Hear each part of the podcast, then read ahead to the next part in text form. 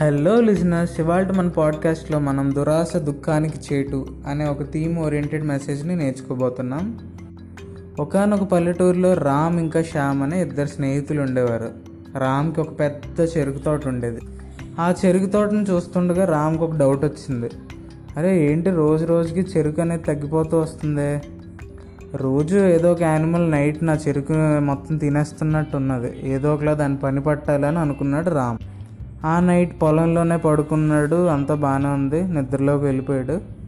సడన్గా ఒక పెద్ద శబ్దంతో ఆకాశం నుంచి ఒక తెల్లని ఏనుగు తన పొలం మీదకి వచ్చింది. ఆ ఎగిరే పెద్ద తెల్లని ఏనుగుని చూసి భయపడ్డాడు. ప్లస్ ఎస్టానిష్ అయ్యాడు రామ్. ఆ ఏనుగు మాత్రం సైలెంట్గా మొత్తం చెరుకునంతా తినేస్తూ ఉన్నది.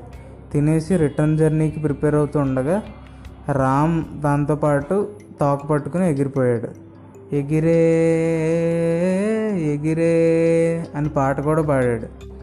అలా వెళ్తూ వెళ్తూ వెళ్తూ ఒక హెవెన్లీ ప్లేస్కి వచ్చేసాడు. అది ఎందుకు హెవెన్లీ అంటే మొత్తం బంగారం వజ్రాలు వైడూర్యాలు అన్నీ ఉన్నాయి అక్కడ. ఇంకా దొరికిందే ఛాన్స్ అని రామ్ చెలరేగిపోయి మొత్తం బంగారం వజ్రాలన్నీ ఒక మూట కట్టేసుకుని రెడీ అయిపోయాడు. నెక్స్ట్ డే మళ్ళీ ఐరావతం భూమికి చెరుకు కోసం కిందకి దిగి వస్తున్నప్పుడు మళ్ళీ తోక పట్టుకుని అర్త్కి ల్యాండ్ అయిపోయాడు రామ్.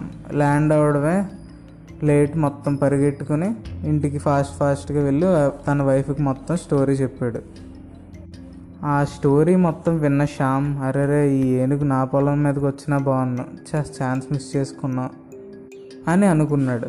నెక్స్ట్ ఛాన్స్ మాత్రం మిస్ చేసుకోకూడదు. మళ్ళీ వచ్చినప్పుడు మళ్ళీ మనం కూడా ఎగిరి వెళ్ళిపోవాలి అని అనుకున్నాడు శ్యామ్.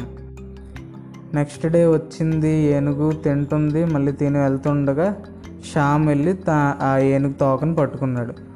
శ్యామ్తో పాటు చాలామంది దురాస్పరులు ఆ ఊర్లో ఉన్నారు. అలా శ్యామ్ కాళ్ళు ఇంకొకడు ఇంకొకడు కాళ్ళు ఇంకొకడు అలా పెద్ద లైన్ ఫామ్ అయిపోయింది ఐరావతం వెనకాల.